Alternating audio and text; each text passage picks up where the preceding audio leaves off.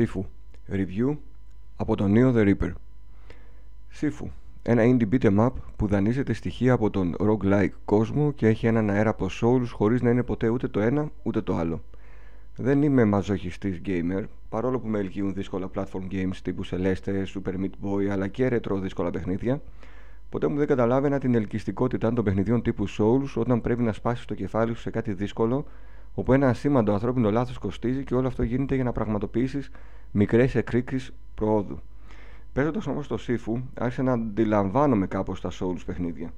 Οι πολεμικές τέχνες και τα souls παιχνίδια πάνε χέρι-χέρι νομίζω.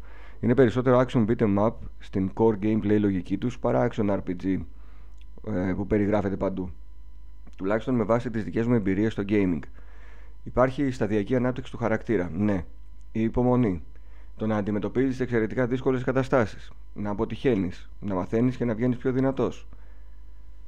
Πολλοί μάλιστα δάσκαλοι πολεμικών τεχνών που έχω στον κύκλο μου ελκύονται από τη δυναμική αυτών των παιχνιδιών παρά οι παραδοσιακοί αρ πι τζι άδες. Έτσι και αλλιώς, πολλά παιχνίδια σήμερα είναι blend διαφόρων πραγμάτων και αρ πι τζι στοιχεία υπάρχουν παντού. Αυτό άλλωστε δείχνει μια εξέλιξη των πραγμάτων και όπως και να έχει, είναι καλό. Το Sifu ως παιχνίδι αποκαλύφθηκε κατά τη διάρκεια του State of Play της Sony τον Φεβρουάριο του δύο χιλιάδες είκοσι ένα και συγκέντρωσε ένα ενδιαφέρον εκείνη την εποχή ως ένα από τα λίγα παιχνίδια που ανακοινώθηκαν για το πι ες φάιβ. Η εταιρεία Slow Club, που είχε προηγουμένως κυκλοφορήσει το online multiplayer παιχνίδι Absolver, φαίνεται ότι ήθελε να συνεχίσει και να επεκτείνει τις εμπνεύσεις της, επηρεασμένη σίγουρα από κλασικές ταινίες Kung Fu και ταινίες θρύλων όπως ο Τσάκη Τσάν ή ο Μπρους Λι.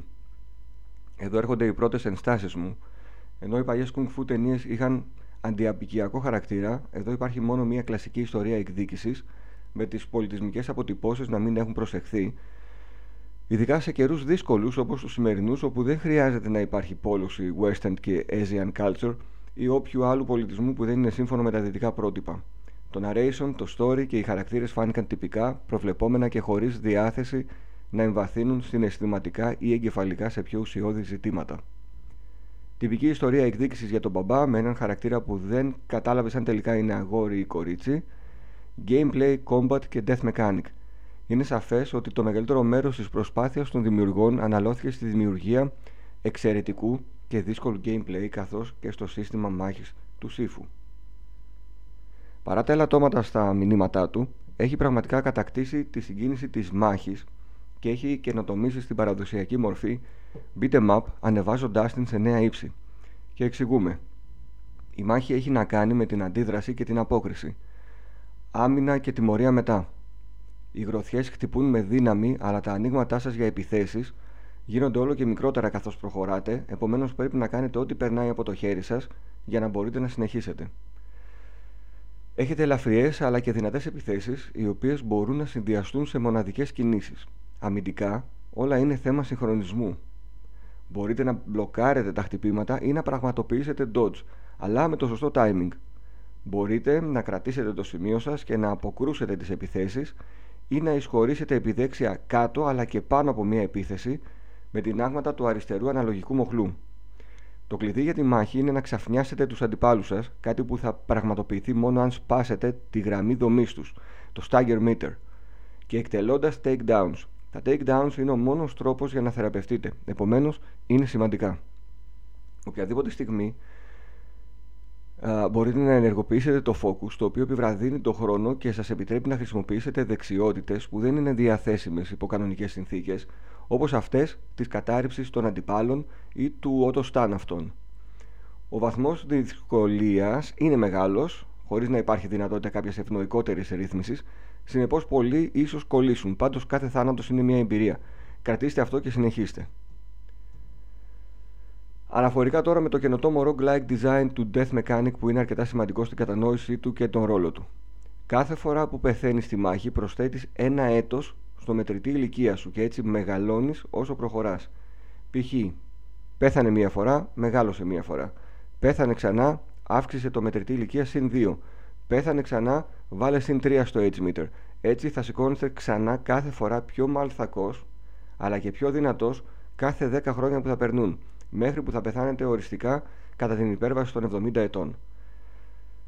Καθώς προχωράτε στα πέντε hideouts του παιχνιδιού, το παιχνίδι κλειδώνει στην τελική σας ηλικία ως ηλικία έναρξης για την επόμενη περιοχή. Συνεπώς, Αν πέθανες αρκετές φορές σε μια περιοχή και έφτασες στα εβδομήντα έτη, πιθανότατα θα βρίσκεσαι σε πολύ δύσκολη κατάσταση στην επόμενη περιοχή δράσης. Ο μόνος τρόπος για να παρέμβεις σε αυτή την αλγοριθμική ακολουθία είναι να γυρίσεις σε προηγούμενη περιοχή, να ελαχιστοποιήσεις τους θανάτους ώστε να μπεις νεότερος στο επόμενο κεφάλαιο. Η ολοκλήρωση τέλος προαιρετικών αποστολών σας επιτρέπει να αναβαθμίζετε τις ικανότητές σας, αλλά και να δημιουργείτε συντομότερες διαδρομές για μελλοντικά ραν σας. Σε αυτές τις προαιρετικές αποστολές κερδίζετε εξ πι. Δεν είναι όμως αρ πι τζι game, όπως λέγαμε και στην αρχή. Ξεκλειδώνετε μια ποικιλία νέων κινήσεων και δεξιοτήτων στο στυλ πάντα της μάχης που επιθυμείτε. Εάν αγοράσετε ένα skill πέντε φορές, μπορείτε να το ξεκλειδώσετε μόνιμα για όλες τις διαδρομές οποιοδήποτε hideout.